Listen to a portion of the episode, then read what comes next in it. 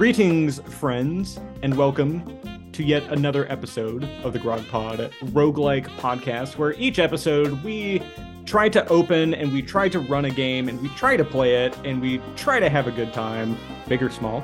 Uh, and then we try to rank these games as best we can against all the other ones that we've done so far. Uh, I am your host of the Grog Pod roguelike podcast. Home button, shift tab, shift tab, escape, numpad one, colon, Scott Berger.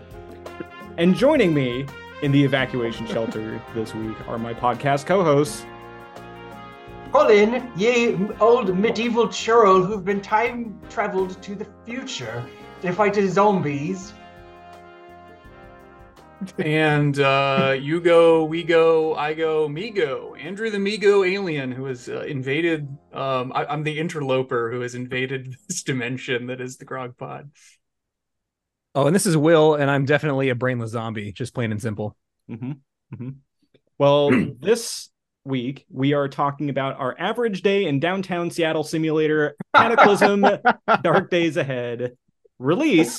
There's, I think, like almost every every point in this uh in this intro segment that I have going here is going to have all sorts of weird tangents.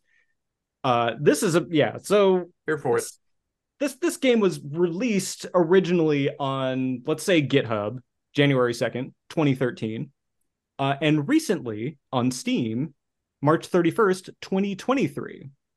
Uh, as stated, you can find this on PC from the Cataclysm Dark Days Ahead website, where the quote unquote main free version is. That'll, I, I think, redirect you to kind of all the different different downloads they have. Where I think there's maybe a different release of this game, like twice a day or something. Uh, and then you can find it on Steam for the low, low cost of $20 to throw some money towards the main developer's way. Um, or if you were some infected by some kind of zombie brain eating disease, uh, you could also find this on Android uh, for the low, low cost of free, where you can find three different versions of this game. You can find the, I believe, the standard branch, Cataclysm Dark Days Ahead. There's a Cataclysm Dark Days Ahead that has in parentheses an X next to it, which I think is the experimental branch. I asked on the on the CDDA Discord what it was, and no one knew what it was. uh, and then you have uh, Cataclysm Dark Days Ahead by Michael Davies. It, I think is the uh, the author or publisher or something for that specific one. Again, no one actually knows what that thing is. Uh, I don't think that one's actually supported anymore. But yeah, we'll get there, but you you can find a whole bunch of different versions of this game. Uh, this game was developed by CleverRaven, which is not one person but many people. Uh, this game was published on Steam by a fellow that goes by the username of Corgent, uh, who is Curtis Merrill from Jeffersonville, Indiana, and an accomplished Italian opera singer. If you find his YouTube videos, very talented. I uh, can only sing his praises in terms of uh, uh, of all the stuff that he does. But um, there's an interest. So I'll, I'll tangent here. There's there's a lot of devs for this game. Uh, we did a couple, a few developer interviews some time ago. Not, i won't take up the whole show with this, but we'll put it in the show notes with uh, two interv- interviews that we did with uh, some other previous developers of this ecosystem, if you will, and one interview that we did with Corgent himself to get some perspective on the latest Steam release and things like that. I think there was a little bit of controversy when when that came out. We talk about it more, but I think when if you go into the show notes, you find that link, you can find more info about uh, about his perspective on it. Cataclysm rolls in on our Steam dataset as the 1,700 1073rd most popular roguelike out of something like 6,000 uh, with roughly let's say 199 somewhere around 200 total reviews. Um the google play store version of this game is a 4.3 out of 5 with 50,000 plus downloads for comparison. I guess maybe not super surprising if it's free. Um but yeah the, i guess our, our best comparison thus far has been shattered pixel dungeon which has about 120,000 plus downloads. So um colin what is the series of menu systems that's going to help us find the one sentence description of what Cataclysm Dark Days Ahead is?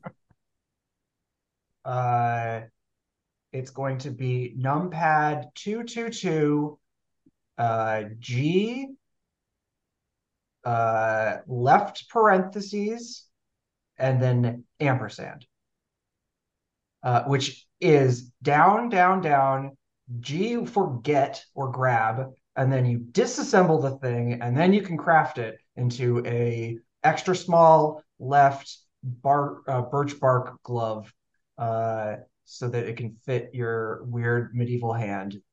Uh, because I, I, I, sorry. So I played the, uh, I, I randomly found one of the like things. I was like, I'm gonna play as the medieval churl who got time travel to the, the future, and I, so I was playing as a person who was illiterate but had like a weird sword.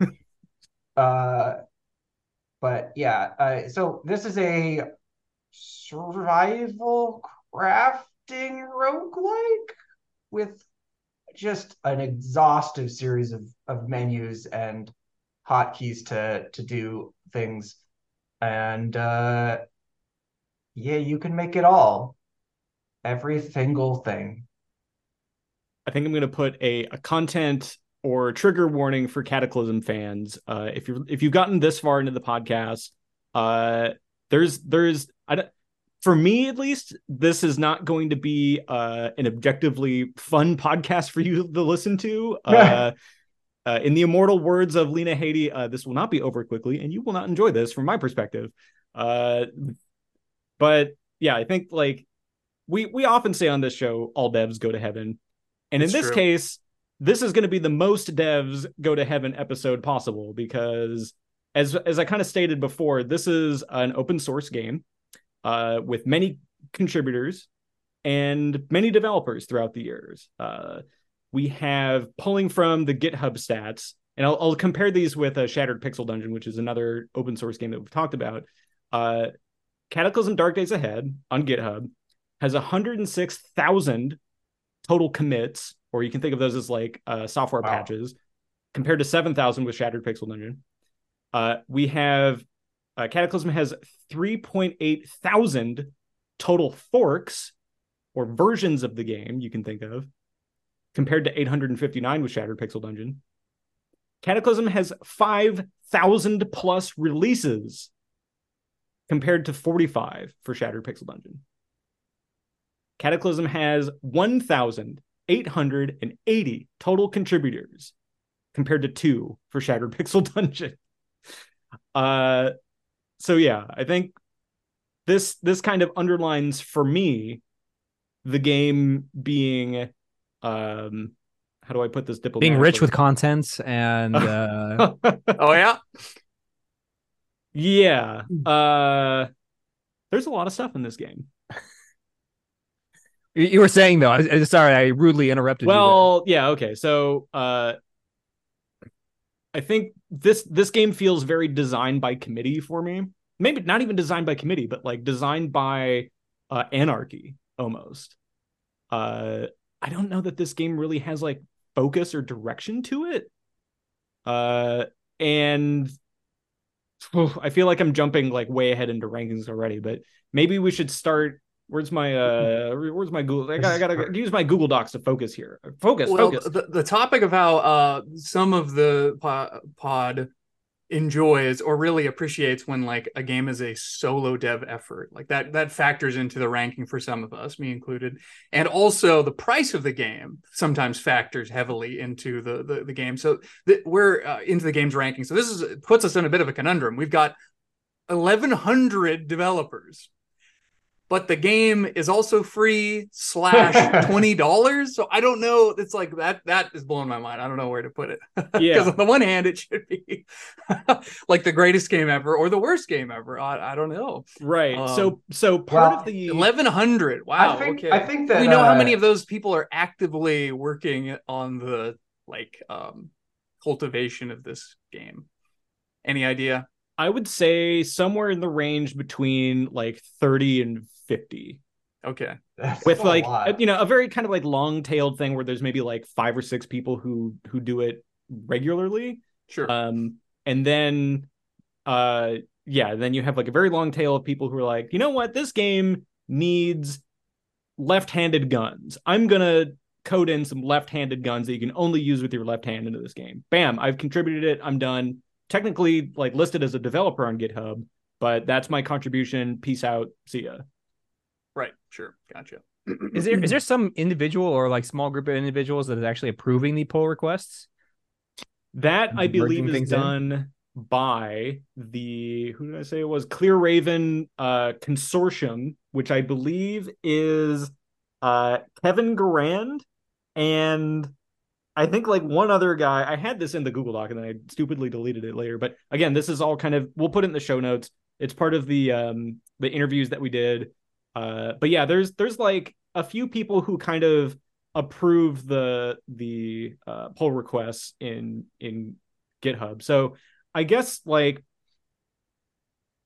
there's some level of like editorial discretion going on there. Question mark? Uh You can reject. I mean, you can reject or or request more effort or like you know say it doesn't pass tests and I think, and again, I, I might be kind of like overstepping my bounds here as, as an expert on the subject, but I believe that the repo owners are tr- like trying to deliberately create a, a very open dev environment. And if it's like, hey, you know, if you want to like fork this code and make something that's more to your style, by all means. But we're like the CleverRaven consortium is going to not blanket approve everything, but have a very loose level of moderation, I think, for stuff that goes in. So I, I don't, you know, I don't think there's going to be like that much questionable content going in. But hey, you want uh, a Porsche 911 turbo in the game? Bam, there you go. It's it's coded, approved, rubber stamp. Um, But that's not on the main fork though, right? Like that's that's how I imagine this. Like when I when you download the game and you play it on your, your computer, you're getting like the the main version of it, which doesn't include all the crazy nonsense that's that off on all the these. main. I think that is the main version. Is that how that works? Okay, because I, I, so. figured that like there's just like a whole bunch of you know if someone wants that Porsche, they're just doing the forked version. But So there's an a a kind of a schism going on with Cataclysm. There's a fork. schism in Cataclysm. Okay, sorry. There's a there's a Ooh, cataclysm Cataclysm. Yeah, there you go. a cataclysm. schism. Well played. uh, where uh, I'll I'll drop a I'll drop a line here for Cataclysm Bright Nights versus Dark Days. And Cataclysm Bright Nights, I believe, is a fork of CDDA that's supposed to be more more streamlined, less of less simulationist uh insanity more kind of focused. There's an actual end, like end state to the game. Like you can trigger an end of the game in bright nights. Uh there are things like um no CBMs locked behind Exodii faction. No removed pneumatic or sci-fi weapons or items which existed in the game originally. Uh, no Exodii faction, period. No effects on conditions, JSON, or brand new vitamins-based mutation system. Uh, so those kinds of things, right? Uh, the yeah. Um, where do we even begin with this? Uh, this is a game about zombie survival. Probably me personally, my least favorite genre possible. So when Will, Will, Colin, and the gang are like, "Hey, there's a new open access, early, early access zombie open world survival game," I'm just like, Open world survival crafting zombie game. I mean, Classic. Played a I few mean, Seven Days to Die is one of the greatest games of all time. and the forest, which isn't The quite Forest is a good game. Sons of the Isn't quite Forest is zombies, eh. but it's weird, weird yeah. survival crafting. This So is, these are good genres. Scott's wrong on this objectively. I mean, it's it's okay to like a game, even if you are suffering from a a, a brain amoeba. Uh, so I thought like Um, you know open world survival zombie crafting. This has got Will and Colin written all over it. Me, not so much. This is kind of stacking the deck a little. Um, but in this game, our story begins where it's not just one apocalypse. It's all your favorite apocalypses rolled into one. You got plagues, you got zombies, you got interdimensional demon invasions, you got spore like creatures, you name it. Uh, your character has awoken uh, in New England, somewhere, uh, procedurally generated town names, but somewhere in the USA, uh, in the present day ish 20 XT6 time frame, uh, in an alternate reality uh, where bionics, I guess, are common depending on the fork that you're playing.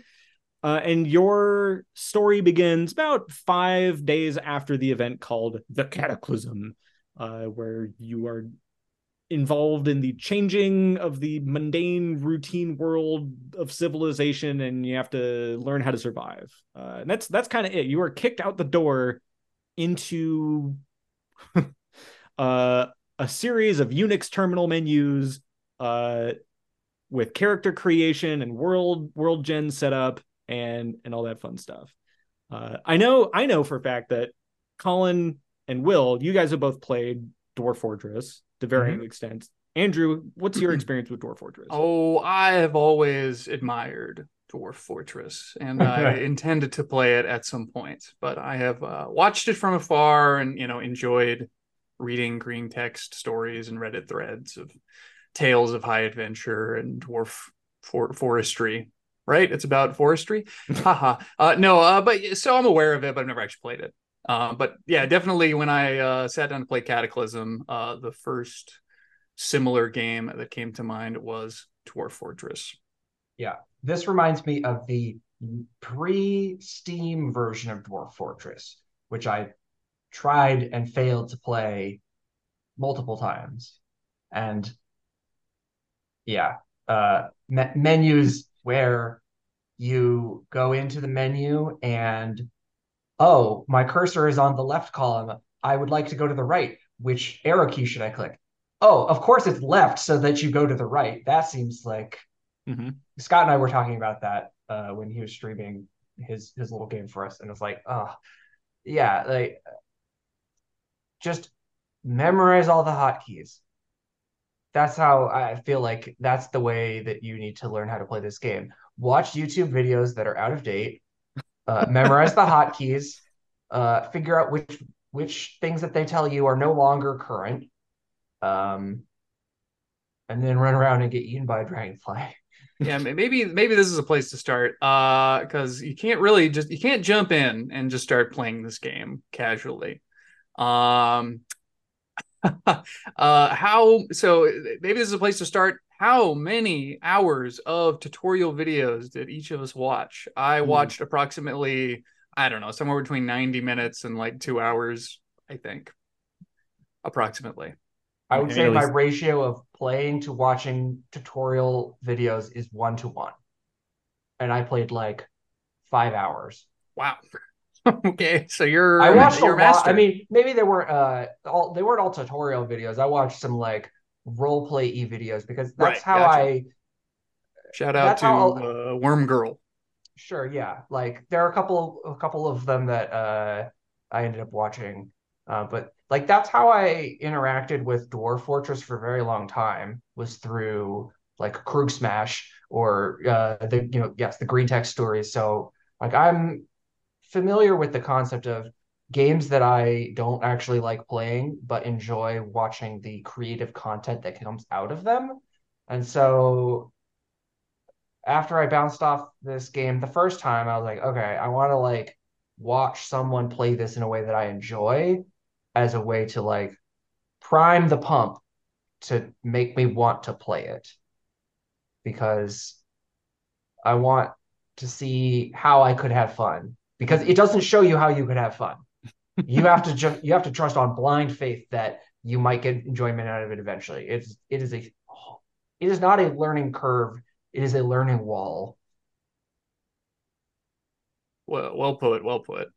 So I mean, that was, I guess, like I'm I'm interested about how how learning this game now compares to how you have learned to have fun with Dwarf Fortress in the past because Colin, you've put you've put some a good chunk of hours into the into the Steam Dwarf Fortress release. I put a good chunk of hours into the the pre-Steam version, and mm-hmm. uh, I mean, I didn't get anywhere. Right, but, but did but it did this because this is like a brand new experience. Uh, did this feel easier or harder than your Dwarf Fortress experience from in the past? Um, probably easier. Uh, like it has like at least the the things in it, it's still like you are a character doing things. So like okay, I don't know what the buttons are. I have to like scroll through, but eventually you find something. uh, Oh, you click S to smash, you click W to wear, or W, uh, Capital know, W, obviously. capital W to, to wield or whatever. it's like, okay, like there's not the like deep intellectual challenge of trying to figure out like what zones are and how to do militias in Dwarf Fortress, which are like these are not naturally intuitive things. Um like the management system of Dwarf Fortress is like this is requires you to like understand like what's going on in the game versus uh, this game you can just like kind of run around and smash things. And you can just play it as that. Uh uh, you don't even really need to craft so you just grab stuff put it on go run around and get killed by a zombie. So like the the barrier to like your first death is slightly lower um but still difficult. Hmm like you just it, it's it's a lot of time looking at that help menu just being like i don't know what to button to push i want i wanted i desperately wanted to be able to right click on things to be like tell me all of the things that i can do in this square Mhm. because uh, otherwise i'm just like randomly clicking buttons eventually one of them will like smash a window or something Yeah, no, that's that's that that all sounds about right. I mean, that was my experience too. Like the first, I, I went in blind, and I'm just like, all right, here we go, new game. All right, I haven't actually ever enjoyed a rogue like game as I describe, which is actually it's to say one turn, everything moves when you move. That, that that's how I'm going to describe it. Um, and uh, I was like, I'm ready to really get into one. This looks like Dwarf Fortress, all right. Oh man, these menus, and just like you're saying, um, I knew right away that I just like after the first playthrough getting eaten by a zombie after kicking a dog or something like that. I just I just am not going to uh I'm not going to invest the time to like find out if this is fun by myself. I need to see I watch someone else see is there fun in it and so I switch over to like watching some videos and yeah, it's a it's a lot of I mean I I get the you know beard scratching like oh okay like there's a bunch of zombies here and here and you're on a roof and you're like can I get through them in order to get out of the city is like where 90% of the time of like, oh, these people are doing. And then and then they get out, and then suddenly, oh no, a, a, a Yumi appears on screen. This is giant cat. It's like much faster than you. And it's just like, oh, I lost Mhm. right there because he entered my screen and he saw me, and I have absolutely no way of escaping him, and I have no way of fighting it. That's just the end of the game. And so it's like it's a it's a hard punishing game where it's just like all right, you just keep doing that over again and over again. But like the time it takes to do that is intense because you start the game and you have to rummage through the house and when you're like wherever you're starting and you're just like going through the menu slowly, getting some like antimicrobials and all these little tiny things. And then you finally try and get out. And then you have like a 95% chance of dying before anything interesting happens. And um that and, and maybe maybe it's not quite that bad when you get to the expert expert level where you're like, oh yeah, I can just fucking parkour off this door and just backflip up here, and then I can safely step down here and like punch the zombie in the face, easy. I, I never got to that level, Mhm. and um, I think I think the reason I'm not going to give a, a super low rating here, which I already know like what you're you're thinking, uh, is because if I did master all of these things, I can see the fun in the premise of this game. I can see how the the intense depth of it could be really entertaining if you were just a master of the the, the menus and you got everything immediately and all the decisions all the time that you were spending was making crucial gameplay decisions that seem interesting as opposed to trying to find the thing that describes what a thing is. Mhm. So that's that's Yeah. kind of how I feel about this I spent a lot of time like like there the core simulation behind it seems like I could have fun doing that. I think Will, you're in the same boat as me. Absolutely, like, yeah. Like this, like we're both very into simulation-y type games, and this is a deep, deep simulation. It is, I mean, you got you got like the arch of your foot, the toes of your feet, like every little part of your foot is modeled, your hand, your your your lips. Like you can you can go in exquisite depth here. But then also you have to go into exquisite depth. And so like I'm like, oh, I want to I'm this medieval churl. I want to like get rid of my cloth loin or my loincloth rag thing and wear like uh cargo pants and like the I, I I had found myself in a house. I'd killed the zombies in the house, and I had all of the stuff that should have been necessary to like make clothes. And the effort that it took to figure out how to tear down the curtains and make it into long strings and then make those long strings into short strings and make those short strings into threads and then get the the leather things so that you could make the cargo pants and then get the the sticks so that you, oh you got to drag the stick because you can't carry the stick because you don't have enough pockets and like just like and trying to figure out what you're close to being able to build or what you should be trying to do but like I would just open up my crafting menu every once in a while and be like oh cool there's new things I can build I guess like I oh I want to do this like how do I make thread? Like I had to go, I had to go ask Chat GPT how to make thread in CDDA because the internet wasn't good enough. I'm like, I need to make. I mean, actually, thread's not that hard, but like, it's just like I don't want to have to look up on the like leave the game to look up every single crafting item to figure out how to like what is an awl how do i make a Ooh. what's a staff and distal so i can make yarn mm-hmm they need the chat gpt plugin for the game and then you're just in the game and you could just query it right there Perfect. that's actually not the idea. worst idea that i've heard for this game i mean it's open source why not like yeah just like literally have it there be like i would like to make cargo pants what do i need Oh, and now that um, with the new iteration that it can like it can understand images, I wonder if you're able yeah. to say, "Hey, based on this screenshot right here, what do you think I should do?" And like get some like I don't know, is it? Is yeah, it honestly, like Oh, and, oh, that'd and be like, cool. ChatGPT is like, or Cataclysm is a. It's not a simple game, but it's it's got input that you could put into an AI more easily than many other games. It's text based. Mm-hmm. It's uh, it's you know sprite and pixel and tile based. You could absolutely have that fed into uh, the AI, and it would just like directly understand what you're looking at. I think so. There's... there's... a lot of menus and a lot of depth, and you're learning all these controls. And I have kind of a, maybe a potentially rude question. I, I will admit that um, you know this isn't really my sort of survival game. I'm more of a like don't starve type survival game player. Um, so maybe I'm not the target audience. Uh, and I commend every one of the 1100 cataclysm survivors that have contributed to this game but hey uh, there's over a thousand releases on github and not a one of them is fun as far as i can tell. Uh, you're learning all of these you're memorizing all these controls and there's all this incredible depth.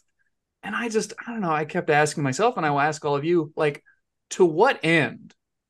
Because master the elements to survive Boring. become to fortify against the uh, the what's Boring. bad and to build up your stockpile so you can weather the storm and the big things that are coming for you. Hey, hey Will, go out hey, and Will, capture hang on, hang on the enemy and make that it your slave. Sounds very exciting. I don't know if the game conveys any of that sense of accomplishment. You got to uh, go and so okay. I'll I'll give you the actual like the one moment that I had that I felt like I had true fun, um, which was in the first churl that I played that died, uh, I was like sleeping in some like patch of woods, eat, drinking out of a puddle, and something snuck up on me. It's a dog, and then I followed the dog uh, back to the to the farmhouse where there were. Uh, I was ambushed by zombie cows, and I had a desperate flight into the house trying to like uh kill a cow with my dagger sword thing, like get it stuck in the window and like stabbing it as it's trying to get through, and then trying to like retreat further into the house, to, like let my bleed my wounds and like wait and hope that I can like hide. And that another cow came in, and I'm like desperately backed into a corner trying to stab this cow, and I killed it. But then I heard the third cow and I'm like, I gotta run. I'm like, maybe I can make a break for it. And so I smashed through the window and tried to run. I was like, oh, I jumped over the fence. I was like, yes, I've escaped. And then it just smashed through the fence and came and just kicked me down and hoofed me to death. And I was like, that felt like a real zombie thriller moment. Um, um yeah, now see, I got excited for a moment because I thought what I thought you were saying is that your weapon got stuck in the window but no, it was like you were trying to get the enemy stuck in the window. Is that am I understanding that correctly? Yeah. I see. Well, that's stuff. Interesting. It, you know, if like right, you were get trying to where their numbers will count for nothing, where the cows' numbers will count for nothing. I remember Yeah. that scene in 300. Yeah, um, I don't. I just I feel like all of the activities available in this game and all the quote exciting stories of people playing this game. It feels like activities and experiences that I've had more successfully in other games and uh, that are that are available. So maybe I'm just not the target audience. I don't think Um, I don't think you're wrong. I think that the developers. I was listening to a a ye old episode of another roguelike podcast that uh, I'll be one of those people to shill for other programs. Uh, roguelike Radio did an, an episode with uh, the developers years and years ago, and they were talking specifically about like, hey, you know, like we can we can kind of go one of two ways with development for this. We can either do like really deep simulationist type stuff, a la Dwarf Fortress, or we could do a more kind of like streamlined, like focused on like a specific story sort of thing. And I believe that they opted specifically for the simulationist aspect in order to like allow like there was I think at the time the biggest debate in the cataclysm world was like what do you call the containers that you put milk in between like either either like jug. yeah like are, is it a jug or is it the other kind of name for a jug i'm just like oh my god this is just it's it's just a bunch of like programmers with no supervision let loose on the internet and like throwing as much stuff into a game as they possibly can which is fine. I feel like there's there's interesting stuff here that's overlooked as a result though. Uh like as i was typing out these notes i'm like wait a minute. There's a lot of like parallels between ideas here with like half-life. Post-apocalypse zombie or like different types of like um alien monster invasions trying to survive in the open world. And i kept thinking like man there there would be like a really good idea for like a half-life style rogue rogue style survival game here where it's after it's after the black mesa incident. The monsters are like zapping in everywhere and you have to survive and find uh uh breen's breen's compound to survive in. Uh cataclysm has a bunch of different factions. It has maybe like seven seven different human factions one of which is the tacoma commune just down the i5 from here. Wow. uh we have uh the x xe037 the blob. The i think this is supposed to be the main, the main antagonist to all factions. This is the thing that's the cataclysm. This is the thing that's invading the earth. The thing that's The- animating all the zombies. yeah uh you have fungal intelligence. You have uh, plant monsters. You have super monsters of some other ilk uh things that like are i guess reminiscent of the combine from half-life question mark. Uh you have post-human cyborg travelers from other cataclysm affected dimensions. You have autonomous locust like robots with incomprehensible inner workings. And you have a human created military artificial intelligence network named balthazar uh, that I think you can load a nuke into and nuke nuke your your uh, created game instance. All interesting stuff that you would never know existed if you didn't get pummeled by a child-sized dragonfly five minutes into trying to get to the evac or the refugee shelter, uh, as we experienced in our stream last night.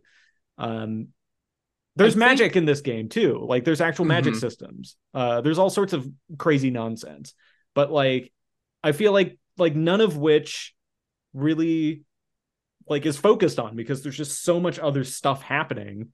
Um one of which is like is car driving. I think that's like one of the uh, it seems like one of the biggest draws, like the most popular activity, is building your strange uh, grid, like race for the galaxy style um, car, and then driving it around. And the way that, like, when you're driving at an angle and it like segments all mhm. the pieces out into this like super pixelated thing is very endearing and and entertaining. Um, yeah, that's uh, the, the the I right. Like, it seems like every time I watch a lot of the videos and things that I've seen have been Yeah. about the the the Mad Max isms about it. And I do want to mention because I've been you know pretty negative so far. The actual uh like flavor and story of the type of cataclysm and the type of invaders, alien invaders, is probably one of the most more one of the better parts of the game i think it's like kind of it's it's pretty interesting and engaging and i was you know reading through some of the wiki and everything it's not just a generic zombie invasion like there's a little more going on um in my experience of the game uh that interesting stuff was not really portrayed very interestingly in the mechanics or in the gameplay, unfortunately. But maybe I just didn't get far enough. Um, real briefly, I had a, an experience with a vehicle in that I managed to find a car near the uh, evacuation um, shelter, and um, I popped in it and I did not quite fully understand the controls. I mean, basically, I drove it through the wall of the evacuation center and made it pretty much no longer a very good uh, place to uh, to hold up.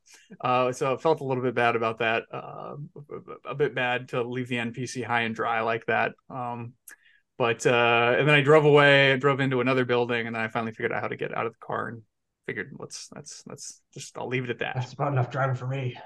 That's right. That's right. I didn't even get to a car, so uh, congratulations on getting that Thank you. far. Thank you. Thank you. I got into a car and then I looked around at the car and I tried to figure out how to make it work. And my guy I use this is not my churl. My churl is uh, uh, philosophically opposed to cars, which gave me eight extra points to spend or something like that, like a lot. Uh, and that hey, that brings us to what I think is another pro of this game is the different character traits and features and the level of detail. This is a level of detail where I'm like, oh, okay, this is neat. This does work for me, as opposed to what I was talking about earlier, which is yeah, when you fire up a game, like the character creator is very in depth and pretty interesting.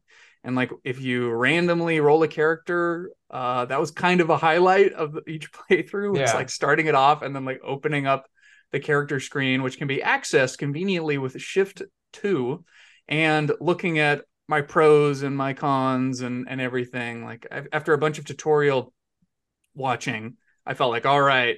At one point, I felt like okay, I think I'm ready to embark on a semi-serious run here and I'm gonna I know what I'm gonna do. The first thing I'm gonna do is in the evacuation center, I'm gonna talk to the NPC. I'm gonna see if they have any activities, any any tasks for me to do. And so I fired it up, random character, walked over to the NPC, and then I was greeted in the dialogue options with, uh, sorry, you are actually deaf. Um, so you're not gonna be able to converse with this NPC. I was like, okay, interesting. Um, but uh, what I lacked in the ability to hear, I made up for in firepower. Uh, I started off with a nice little arsenal, so that was convenient. Um, but yeah, I like. I, I think it's pretty cool that there's like so many different options and and so much granularity to the character creation. Would this game be better as a tabletop RPG? No, absolutely not. Haha. I'm glad you brought that up. I would like to encourage all the cata heads out there, the Cataclysm players, that I I think they would really like some tabletop RPG playing. I think I think you could get a perhaps a more fulfilling and interesting uh experience out of out of a TTRPG um with a good you know GM possibly. Yeah, Uh, okay. and there I, are I see- also car combat games that exist. that's also uh, an option. Um, that, that's just the sense I get, but um, I don't know. There's not as many okay. menus. I, I, I, I, get think that I some people steal. your your question, Scott. But yeah, okay, yes, I see. I see now where after Andrew, I think yeah, human human brain makes simulation, not computer game makes simulation. Uh, Right. If you had a character sheet that was like as large and as in depth, like like a direct one to one conversion to a tabletop game, no, probably not. But like uh this sort of setting and concept in a TTRPG environment, I think would be would would be good in my Yeah. opinion. What do you think, Scott, of your own question? I mean, like my my note in the Google Doc here is that like when traditional rogue rogue style games like this, and we'll see how Caves of Qud shapes out in over the next few months. Uh, but when games like this get overly complicated to a point, they kind of like Ouroboros back onto themselves of becoming like a a pen and paper RPG from which they originally like sprung forth from the head of the OG Rogue to try to solve. Right. So I think the development history is like back in the 1980s, they developed Rogue as like a way of like, well, I don't have any friends, but I like playing D and D, so we'll we'll make this thing that kind of splits the difference a little bit with the tech they had at the time. And now it's just gotten like kind of like full circle moment back to like there's so much stuff in here. Just print it out on paper and you might have a better time. I, I feel like. Um, so what was it? Like a few days ago, I had uh, a very generous tutor from the roguelikes Discord, the Sneck, uh, who who walked me through like all the all the different stuff. Like, hey, you should pick a cybernetic gangster because they have like a Mega Man style like arm blaster on them. Great, perfect idea. You should uh, start with this scenario here. It's easiest. Got it. Uh, you should go th- navigate through these menus. Okay, perfect. He like this was a very like like gentle GMifying of this game system where I was like I and I have experience with Dwarf Fortress. Like I'm I'm not no uh no newbie to like Yeah, you ain't no slouch. We're all smart. Yeah. Come on, you're not here. scared of a little. You're not afraid of a little ASCII UI. Like, but like when and I will say like the menu systems here uh are many and they are verbose. I will say that they are probably better than the OG Dwarf Fortress. Yes. Um but that's not saying much. Uh and like there's just this is like a game you need a, a wiki up on one monitor you need the main game on another monitor and then you need a coach in the room to tell you what to do in order to find where the fun is This is all just an UI issue, though, right? What you're describing is not a, well, in my opinion. I mean, I still I, I agree with it. Pretty much everyone here saying it's not fun game as it is as it is, right? But like the concept of it and the idea of the deep simulation, I don't think is one that you can disparage so easily. Because what you're describing is just like, oh, I don't get it because the UI is so clunky, and I, I want to know how to do something, but I have no easy way of doing that mhm. again like if if we go back to the cog cogmind discussion like the the big outcome for me out of that was like just make this look like into the breach and give me like better like ui and suddenly this game goes from total dog shit sorry but to like something that i really love i and think in this in a similar fashion to this game it's like if Yeah. you just had a ui and maybe maybe it's not a like a top down sort of like like i know that's how this is like designed right now but like I- know, Colin, Colin, you and I have talked about like these really deep simulation. Like, what's the Yeah. what's the fantasy game we have? It's a deep simulation where it's like a 3D thing where everything's procedurally generated and it's um uh uh, uh Kenshi too you know uh, yeah version of Ken- Kenshi. I mean, like that does have like there is a very specific like an important uh uh uh. uh management of the landscape everything's custom made and i think they do that very well it's not actually kenshi's actually very much not in the realm of procedurally generated but it's more it's more emergent than procedural but Right. Yeah. Yeah. Yeah. the the emergent battles and that stuff. That, that's all. That's all very great. But So- I think I think it's possible. The procedural Yeah. is possible, but only if it's done right. And we, I just don't think we've seen it done right. I think yeah, this is a good yeah. point, Will. If uh, you know, if we just if this game just had mouse controls and you could Right. right click Yeah, and have all those options, as you were saying, Colin, like until I- I'm you learn the comparing hotkeys. The difference between the Kitfox Steam Dwarf Fortress version and the OG Dwarf Fortress is substantial. Like I did not end up playing like I, I didn't end up being like, oh, the new Dwarf Fortress is my favorite game. But I did play it. I put a bunch of hours into it. And being able to like right click on things and having like a good menu system made a world of difference in terms of being able to figure out what was going on. yeah Like i yeah, I was like, oh, which button do you push? It's just like it gets tiring to have to look it up again. And yeah, I like, because you're learning like you're learning almost a programming language for the Yeah. game instead of learning like I, I know how to play video games like just let me play the damn video game right i don't Yeah. need to learn c++ plus in order to have fun here Maybe that's I why feel there's so many contributors because uh, they're like, oh yeah, coding is more fun yeah. than playing this game that we're working on.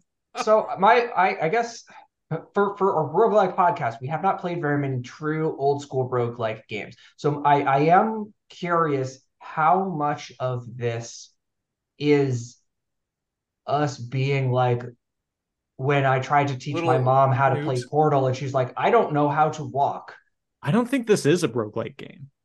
No, but like the G forget or like all of the different uh, hotkey shortcuts. Like how much Uh-huh. of those are in the old school roguelike games? I don't I don't really know. We have not Ironically- played that many of them. Ironically, I think those older games are probably way simpler because They are just simpler, but I, I wonder if this is just an expansion of that, where it's like half of the like, oh, you click at to see your character. It's like, well, Mhm. that doesn't make sense to us, but it's like at is the symbol for your character in roguelike Sure. games. So, Yeah. like that's a, it's like it, it's the it, equivalent of saying like uh click click I for inventory. It's like yeah, can you click at for yourself because that's you. Mhm. So I wonder how much of it is us not understanding the like old school design language of roguelike games.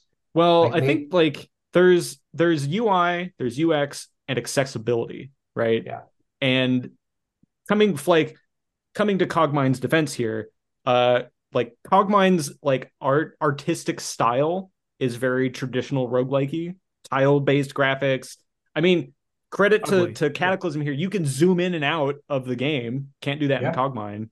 Kind of a kind of a plus in Great Cataclysm's quality of case. life thing that should be in all of these tile based games. Yeah, exactly. Zooming. Um, Good job. but yeah, like Cogmind, you can play almost entirely just with the mouse. New Dwarf Fortress, you can do that. Uh, Kitfox has been, yeah, like they did like that that huge uh polishing pass on Dwarf, like just the fact that you can play Dwarf Fortress on the Steam Deck now is like landing on the moon level of human accomplishment, I think. So and Kitfox now is like is turning their their focus onto Caves of Qud for a similar kind of polishing pass, which like you know, standing ovation de- like I mean, Qud probably playable before it, but for me, I think definitely deserves that kind of uh, accessibility overhaul on it. I could see if Kitfox took an overhaul pass on Cataclysm, forked it to like the Kitfox version, where hey, we're gonna put in an end goal. We're gonna put in like some more uh less aggressively anti-user pattern uh menu navigation. An We're gonna make it so- a, t- a scenario a scenario that's a tutorial. Well, yeah, I mean, like there there is the quote unquote tutorial in here, but I I almost felt le- I almost left the tutorial more confused than when I started. Uh, which I did not I did not demo for our stream because I don't know if it would have been that helpful to be honest. Uh, Yeah, I mean, just go watch YouTube videos instead. yeah, but like there's there's interesting stuff I think in this game that's really locked behind its aggressive uh and like borderline proud uh ob- obtuseness where like you watch you watch like the content creators on YouTube and they're having a good time they're generating all these interesting and cool stories out of it you're like great I would like to engage and like make those also cool stories without getting beaten to death by an emu 10 turns in uh but it's just every time I fired up the game, it was just I felt the energy draining out of my brain of just like I'm programming all day long. The last thing I want to do is jump into more obtuse menus. And again, God help uh or you know, thank you the snack from the Discord who unsurprisingly is an assembly programmer, so you can definitely see that this game would be catnip for for that person. Uh but yeah, like this there's interesting stuff here that you just need so like a flood of UX and accessibility programmers to jump into that GitHub and start throwing those pull requests in there. Is it just Yeah. 100% software engineers that play this game? It Yes, has to That's be. why it is what it is. I can't imagine any people with like an art degree would jump into this game. Well, I, I mean, there are tile makers, so there are Yeah, some, that like and again, this uh, game comes accomplished artists. this game comes prepackaged with tiles, which again, standing ovation, a, a sort of rarity to see for traditional like Yeah, that's big big pillared rogue style games. I mean, if you like if you like the Maxis The Sims, you should like this, right? It's the same sort of game. I think that's uh Yeah. that's that's, that's, that's not at I all. That's, there's a no overlap there. I think if you were a programmer at the game at the studio that makes the Sims and you're like, "Oh boy, I love programming simulations," then you're probably firing this on your laptop on the bus ride home. So I think Sims is actually uh, not not The Sims. Uh, Sims City is an interesting comparison to a game like this because they're they are both very much simulation games and there's a lot of stuff that's going on behind the scenes in SimCity, but you don't really have a way of affecting them. So you don't have to deal with it as much. I feel like this game has an overwhelming amount of systems that you must engage with immediately. I like I made wooden clogs for my feet so I could get rid of my rags and it's like, "Ah, now your feet are chafing." It's like, "Now you must make socks so that your feet don't your your arch of your foot is chafing." I'm like, "Ah, like I like that it is simulating all of you, but like even like something like Dwarf Fortress, where it's like, oh, you know, it's simulating all, when you, when your dwarves get in combat, it's like the right uh fat abdominal fat has been bruised. It's like Mhm. cool, great. I don't actually need to, to to know about that. I'm just I love that it's doing it in the background. and It's fun to like read it in the stories, but you don't Yeah. actually need to be like, ah, I better make a right abdominal fat protector armor. You're not the Uh, one managing that level of complexity. Exactly, exactly. So in like SimCity, you there's like, oh, it's calculating all the like figuring out where all the people are going and whatnot. But you don't really have a way of controlling that granularity. You're dealing with things on a more macro level. Um, I don't want to deal with the 10 different kinds of flour that you can make. I want it to be like, cool, you got you got like here's some things you can make a sandwich. Um, It's just food source one, food source two, yeah, and maybe the like, special food source three. and, and maybe if you like want to engage on a deeper level you if you to like eke out that extra five or ten percent you like ah yeah you know you get your macronutrients perfect and it makes you a little bit better cool great but you don't need to do that immediately to survive at all You know, Like, that reminds me. I was, like, uh, in a- oh yeah, yeah like you're like you're in a kitchen uh, there's like there's definitely food around here but like i don't oh i don't know how to like make this sandwich it's like i don't know just put the things together and eat it Well, your sandwich making skill was zero, so there you go. yeah Yeah. You gotta In level up that 5? sandwiching.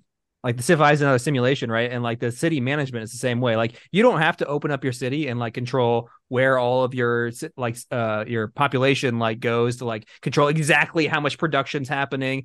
Um, you can just like let the city run and then it's going to produce normal amounts, or you can go in there and micromanage all that stuff. But it had a very good UI for that, and so like if you want to ignore it. It does its thing naturally, and if you want to go there and like be really uh, particular about it, you can. And I think that that's that's an example of a really great implementation of this. And I think I don't know how that would. I mean, I'm, I'm trying to imagine like how that would work in this game. I mean, the only way, only way I really think it works is if like yeah, foods have like like there's just a slider of like not difficulty but complexity, and so like foods are just like they they go from like the most complex different sorts of flowers and ingredients, and like you turn the scale to the most idiot like where it's something good for me anyways, and it would be like it is just like this makes this makes food bar go up and like and then you don't have to worry about all the like the, oh my salt management and my you know got what's my cholesterol levels right now? Oh my god my ldls oh yeah. Well i mean like you could do something where it's like uh there's a recipe that's just like food mash.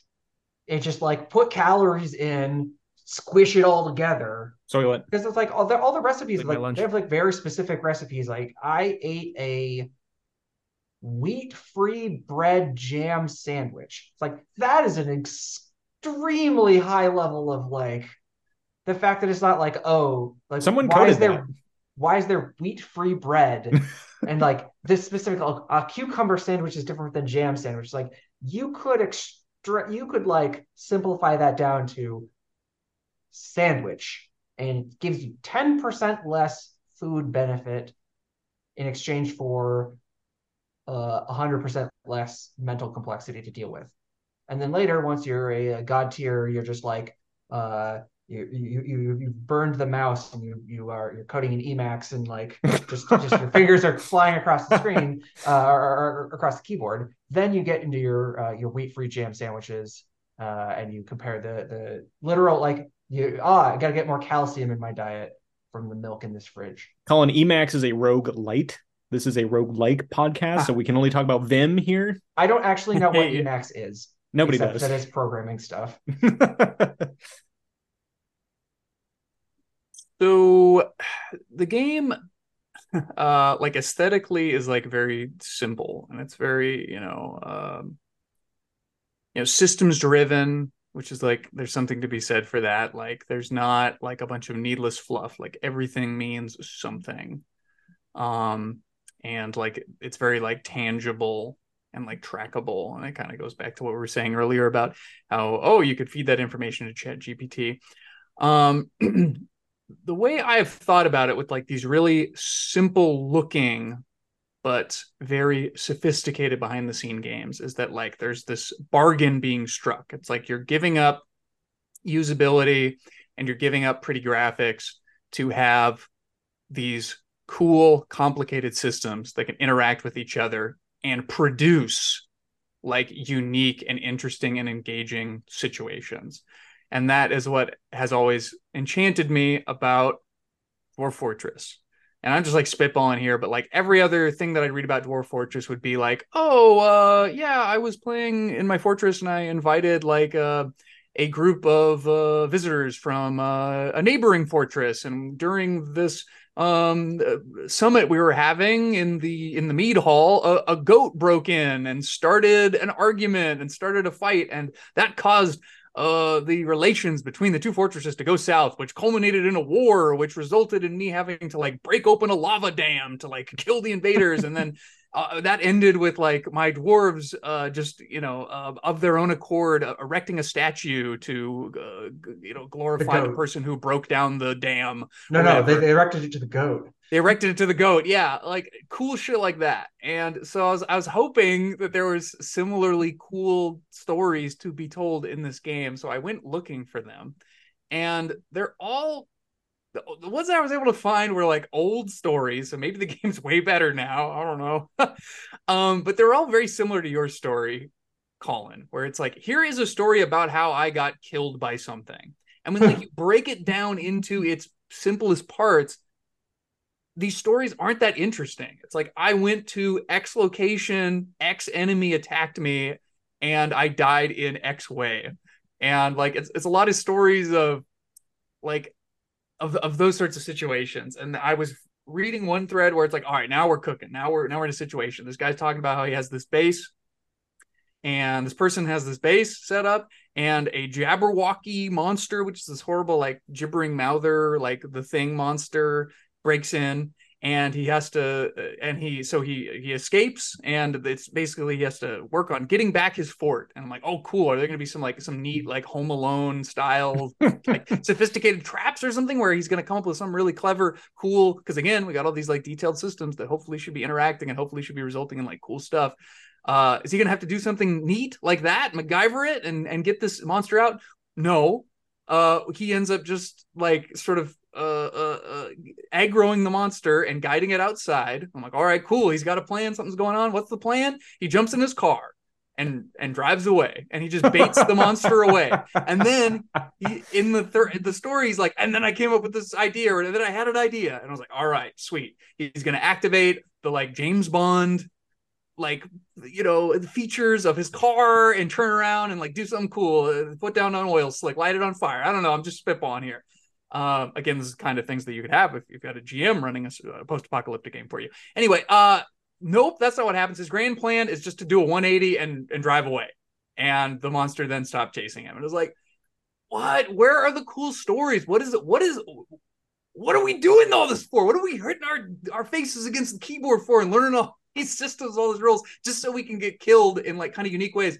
A lot of these stories that I read about cool stuff happening, I felt like could be accomplished with a game of you know just just like just just, just an improv game. I don't Mhm. i don't know. Anyway i'm getting You all would- i'm getting yeah, all you would- uh, worked up. Where where are my lava dams? I was I was thinking that like he was gonna turn the car around and run over the monster with his car that would have been more interesting. in a very like horror movie style comedy factor. But yeah, like you would think a game that has like um like something I think there's like uh yeah, you have like Skynet, you have the Combine, and you have the Blob all in the same game. Where is like I never encountered any of this. Like I never encountered like any any hint that like any of this cool stuff was in here. You had a human-sized dragon or child-sized dragonfly attack you. I mean, And I I did my damnedest, and Colin and Andrew will attest to this, to swing my acoustic guitar at it, but I was I was just not not skilled enough. And you'd think you'd be able to hit a child-sized dragonfly with an acoustic guitar pretty easy, but uh I guess I didn't have uh, my MP3 player charged up enough to give me enough of morale boost to swing in its direction to intercept. But uh but yeah, it it uh it tore me to pieces. You had that was the, In- the, the game where we started it on easy mode, right? Yeah, that was like the easiest difficulty level, in the smallest world, and my tutor was uh was saying like if you can get in the evacuee scenario, and we haven't really talked about the scenarios, but there's a whole bunch of them. Evacuee scenario, the easiest one, if you can get from there to the refugee shelter, which is like I don't know, like 25 to 30 minutes of gameplay, that's like an intermediate level of of skill. And I'm like, okay, that like that doesn't sound too hard on like the easiest mode. Bam, dead. Bam, dead. Bam, dead. I'm like, Ugh. like it just it doesn't feel like it has that hook of like, oh, I died. Oh, that's I died because of this factor I didn't account for. Haha. Right. I'm gonna account for it again this time. It just feels like I have no control over the over- Yumi appears on your screen. It's faster than you. Yeah. That's it. I feel like, yeah, Will, you talk about making just like the fun comes from making interesting decisions. I feel like the decision was don't have that thing be near you. roll the dice better. Yeah. yeah, I mean that, that's honestly like the, some of the gameplay I was watching was like is like yep he has to get on top of this roof and there's like every single time he gets off of a roof there's like a you roll a dice about whether or not you break your leg when you get down he's like you, you there's no other way to get through this scenario you just have to get on the roof and like all right are we gonna restart the game now let's find out oh drop down hmm. oh broke my leg There's and no ropes. There's no ropes in this rich simulation. well, I mean, he like he just like just like he had some specific goal is like on a Oh, very gotcha. insane difficulty or something, but I see, I see. I thousands of hours with this player. And I'm just like, I'm trying to watch the pro, like Yeah. get a sense and like, you got to leave it up to just a random dice Yeah. roll. I hope I don't break my legs. right. And 90% of the game was like, well, do I take, do I take the dice roll to go on top of the roof this route, or do I run this way and see if I, I think I get, let's see, if he's going to run at this speed and I'm right here, am I going to calculate it so that he won't grab me? What's the probability for me grabbing me? It's just like, yeah, that is a little bit, uh, I mean, to some extent, I get it because like tactical, like sort of decision making is super. It can be super fun, but um, There has to be the decision to make in order for it to be fun decision making. Mm-hmm. And I feel like the decisions were not usually by the time I was making decisions, it was already too late. Because the decision was like, close, how yeah. hard do I fight before I run away and I'll die either way? should we get to ratings? I feel like how how long how how, Yeah, how far are we in here? uh, I think yeah, we're we're we're definitely in the rating zone now. Um, maybe I'll go first. I think I probably have the most negative things to say about this, uh, despite like I I tr- I tried so hard, so so hard to jump into this and be like, okay, we even have like an extra month because we failed to do our homework last time. I'm gonna like jump in. I'm gonna try all the different launchers and stuff. And it's just like every time I felt like I was hitting a brick wall of enthusiasm of like, yeah, the character creation menu's fun, but like, you know, there's like a million other games that have better character creation stuff in it if I just want to play paper doll mode all day. Um, the uh, like the menu system we've joked about a lot, but like it's it's not even just like what's displayed in it, it's like how you get to it is like doesn't make any sense to me without having like mul like like a NASA style screen of like monitors each with like different wiki pages up. Like, okay, what's what's the hotkey that I need in order to put a left shoe on versus my right shoe? Just is like bafflingly complex for no reason. Uh, the Steam release, I understand the the need for the developers to have like an official presence on Steam. I don't have a problem with that, but the price is like way too high for what this game is. Uh, Tales of Maj'Eyal, a stay tuned and a half for sure. Uh, kind of similar design uh background as Cataclysm. Uh, but that game is five dollars on Steam, and it like it it, it kind of doesn't compute for me of like, well, why is one of like the other game four times more expensive for like a tenth as much fun? Um, I'm particularly biased against zombie survival games. I don't think the genre is very interesting. Uh, I think this game suffers from Walking Dead itis of like, there's no goal, and that's the whole point. Uh, and It's a game about nothing. Uh, What's the what's deal the with deal? Cataclysm's Dark Days Ahead? I mean, are we talking about? Is it overcast? Why is it so dark outside? Hey, get a get a lighter, get a flashlight. Uh, but I will say, I'll say some good stuff here. Um, being able to zoom in and out is an underrated aspect Oh, for this game. Uh, the character creation options are are uh many and are interesting enough to like pick and choose. Like, oh yeah, maybe maybe I am allergic to vegetables and I I hate them and I am only meat eating and I have cybernetic rollerblades. Okay, sure. Um, I think the background lore of the game is super cool, but like let me engage with that more. Like I want to be able to build like more more easily build up a compound of NPCs and like have like the humans wage war against like the combine equivalent of this game. That sounds cool. I want to do something like that. Um and then uh, oh yeah, like when you equip stuff, your your character sprite changes visually. That's like something that we've com- like kind of complained about other games. Uh probably no easy feat in this game with how much clothing options there are.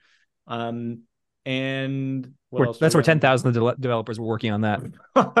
I mean, yeah, it probably seems like it. Uh, and I, I like the scenario starts in this game. I like the fact that like, oh, you can choose like Oh yeah, definitely. I was a helicopter pilot and uh, I ran out of fuel and I had to land on a bridge and I got to go go to the airport to get fuel and bring it back for my helicopter. Like that sounds like an interesting goal to achieve. If I just didn't get eaten by a blob five minutes into gameplay. Um, so for me, this game, I had this game like rated as high as like 26 out of 33 on my list, and I just I couldn't do it. I couldn't I, like after that stream yesterday, I was like, no, this has solidified my position as my second lowest game on my list, just ahead of Realm of the Mad God and just behind A Valley Without Wind. This game was like like actively physically unpleasant for me to play because like I I I commend and I applaud the content that people produce out of this. I think this that's much more interesting than playing the game. Go and watch those videos. Go and like download 10 hours of Rycon roleplay videos of him doing like a nuclear facility escape sequence. Like that's cool to listen to when you're on your drive. Like invest your time in that. Like for me personally, I don't want to invest any time more into learning the systems of this game at all. So for me, 32 out of 33 uh that's where it's going to land rock and Uh, roll. I'm getting pointed at here, I guess. Uh, uh I guess, yeah, I'll, I'll jump in. Um, let's see here. Uh, where do I place it? I um, 33 out of 33 no, no, no, no, no. I think I mean I'm gonna give it a better rating. I don't. I, I, I the way I'm kind of ranking this one is looking at like the other games on my list here and like kind of feeling like. You know what? Where? What? Which would I really prefer to play here? And it's it doesn't make it too high up on the list. Um, but like like compared to Brotato, we get Brotato's got a four point five here. I gotta say, I think I would rather play this game than Brotato. Um, and I I know you're you're giving me the oh you know my you know this is a crazy decision, uh, uh but um there's just so much I, I feel like and I know I talked about this before the podcast, but like it's one of those things where I feel like if I was locked in a room and I had to just play a game forever, I think eventually once you go up that wall of complexity, I think there is some like real fun to be had here. I think that once you get up that wall, this probably this game's probably like a seven out of ten. But I'm not up that wall. Um and so uh, in reality, it's probably even lower than what I'm going to give it. I'm giving it this rating in, with the expectation that if I was to climb some way up the wall, that it gets better. And I'm kind of taking the average of these. I think right now, I give the game a three out of 10. If I was going to say, like, what do you, I mean, like right now, how do you feel? Oh, God, no, I just, I really don't want to even think about learning the menu systems and like all the minutia of the threads and the short threads and the long. No, it's a three out of 10. But to kind of split the difference here, I'm going to give it a five. I think that uh, it's, I'm giving it a five out of 10, which makes it my 17 out of, out of 30, however many, uh, 32 um, games we've rated or Uh, 32 for me, anyways. I know I skipped. I wasn't here for the last time, Uh, but uh, perhaps uh, this is not the, the space for for uh, for discussion and debate. Uh, but if I'm not mistaken, five is the minimum rating. No, no, six is for recommend. Oh, six. Oh, excuse me. Whew, thank goodness. yeah, yeah, no, no. I I know, got I know. I can't recommend this game. My I had mistake. to. My mistake. It had to be below that threshold. okay, but like, okay. Uh, but understood. yeah, understood. Right on. Uh, well, uh, so a quick addendum: the, the story that I, I just told uh, a, a little while back about out driving away and and outrunning a, uh, a Jabberwocky. It did start with a NPC sneaking into this person's base and stealing something, and then the and then the the Jabberwocky was sort of let in as a result of that. That's interesting. Like the game needs sort of like more of that. These complicated, in-depth um, simulation systems like interacting and uh, interesting Emer- emergent, emergent gameplay. gameplay. Emergent gameplay. Yes, yes. So I think that perhaps I feel like maybe this game is uh, uh, what has been built so far. These simulation systems could be taken and and and made into something really amazing potentially. It is it is not amazing for me. Um, I feel like most of the sort of like victories and triumphs and achievements in this game, at least at the level that I was playing it, was did I successfully survive the day? Did I successfully eat food, sleep on a cold bench, get woken up by the NPC person who was in the building, like fighting a zombie? Uh, you hear gunshots. Would you like to continue sleeping? Yes. Um, you know, did you? And, and these sorts of achievements, I, the way I see it is, it is hard enough surviving in the dark days that we're currently living in for a lot of America. And but at least when you like deal with all the baloney, all the be all the, the bullshit that you got to deal with in real life, um, there's at least the possibility that somebody cute, you know, likes you on Tinder, or you you, you meet someone interesting, or you have a cool social interaction. That's not going to happen probably in Cataclysm Dark Days Ahead. Uh, I think that uh, IRL is, is enough of a survival simulator for me, at least at the at the moment. Um, I love too looked at my Starve? list. I mean, you and you love Don't Starve and like and that whole survival dynamic. I mean, that's a that's a like you're in someone's nightmare essentially. Oh well, this is this is an interesting interesting question. I guess I haven't played Don't Starve in a long time, but you know, it's accessible, it's whimsical. I can kind of like make goals for myself, and there is sort of a tech tree of sorts that you get to follow. I guess they're cute beefalo, right? Okay, never mind. I, think take it are back. the you know, are the cutesy like differences? I guess for me, that's an interesting question, and it's possibly you know possible that you know Don't Starve might be a stay tuned as well.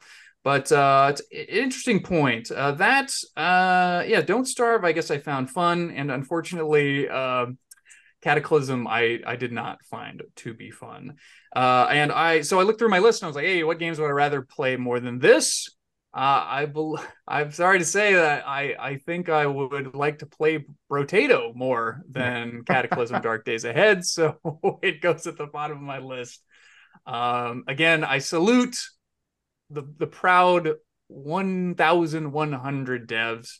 Keep it up, and hopefully this will turn into something glorious and even enjoyable to a pleb such as myself. All right, and I'll take us home. Uh, I right now have it ranked as 17 out of no, that's Will. I have it 25 out of 33. Um, yeah, I feel like that's about the right spot. I, I, I feel like I'm in very much the same kind of mindset as Will, where I'm, I'm ranking it at least a little bit on the like where I imagine climbing to.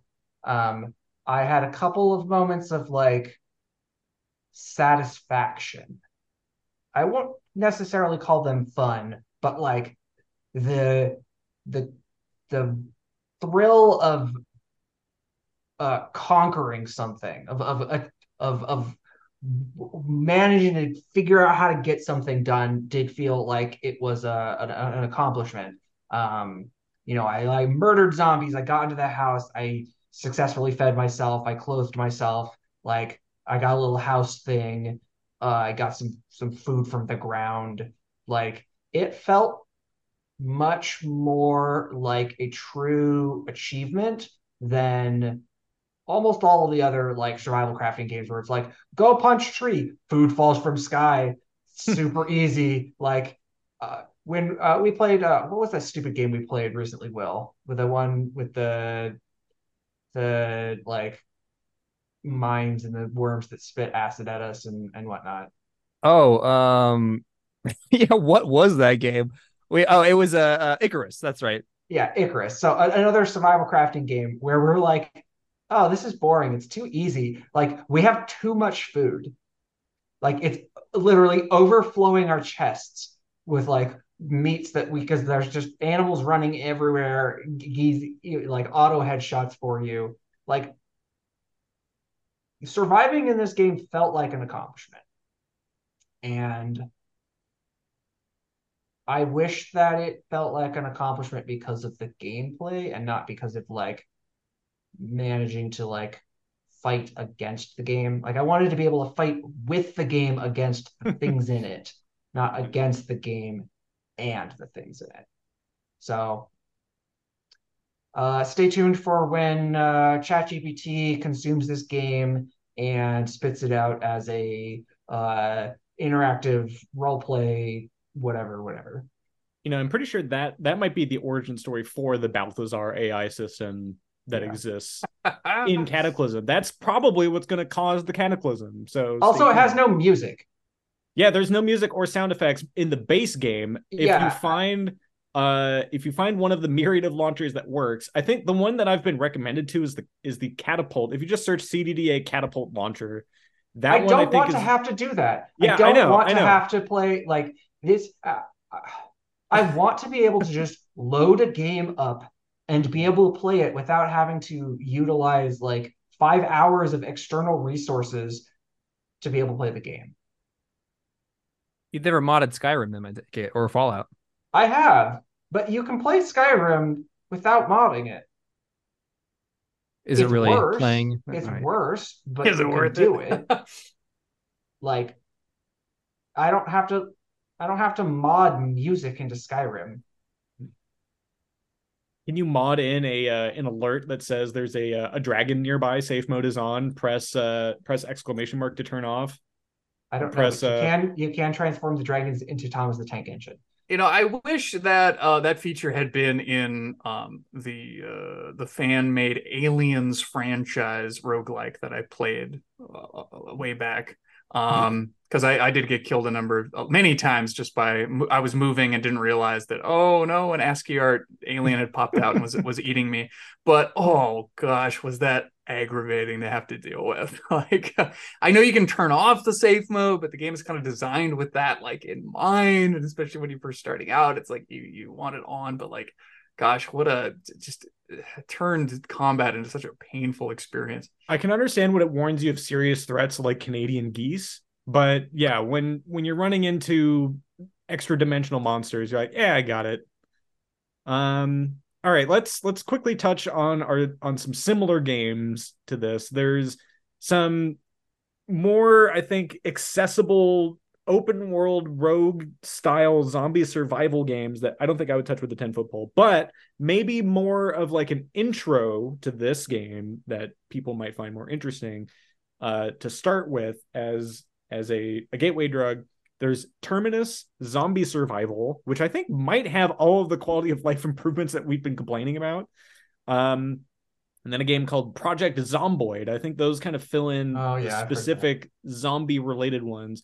Uh, and then there's our big list of of specific sandbox style make your own fun rogue games, uh, including but not limited to Dwarf Fortress's adventure mode specifically. Caves of Qud, I'm gonna loop into that that category. Um, ironically, Unreal World, where you are a Bronze Age uh, Yeah. um, Scandinavian survivalist, probably more accurate than this game in terms of uh, like having to rebuild or like live without society. Uh, and then you have your uh, your downtown Portland uh, survival simulator, Neo Scavenger, uh, which follows a similar vein of having to to shank junkies for for bottles of of water to survive. So, um, give those a look. See if those tickle your fancy. And if you're like, you know what, I need more complexity, Cataclysm might be might be right up your your alley. I'm there. looking at Project Zomboid right now, and it open world isometric Yeah, it's it's it is this game, but but better. I played it and it, it didn't really capture my attention completely, but Isometric. Woo. it's uh I think much much better. I agree with Will. I played a little bit of Project Zomboid way back when it was like Wow. fresh, and even then it felt more like I'm talking like one ten years ago. uh, more complete, more more. It felt more like a game. well, congrats, comrades. Uh, that was uh, that was 33 games that we we have reviewed over the past year, uh, having to escape from this uh, Chernobyl-like episode. Uh, you've performed your duties perfectly. I wish you good health and long life. All of you will be awarded a bonus of 800 rubles for your service. Uh, our next episode is our one year anniversary episode. Hooray! We did it. We're officially, I guess, a podcast now. Uh, and to celebrate, uh, what what better thing to do than to argue about stuff that doesn't actually matter in the universe? Uh, what is the definition of a roguelike game?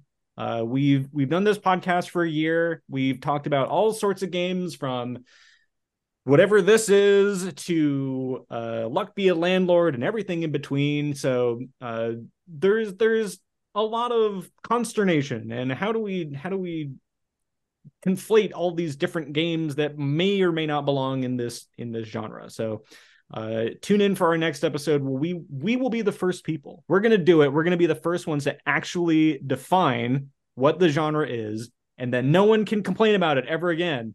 So we're to we're to actually solve the problem uh in our next episode, believe it or not.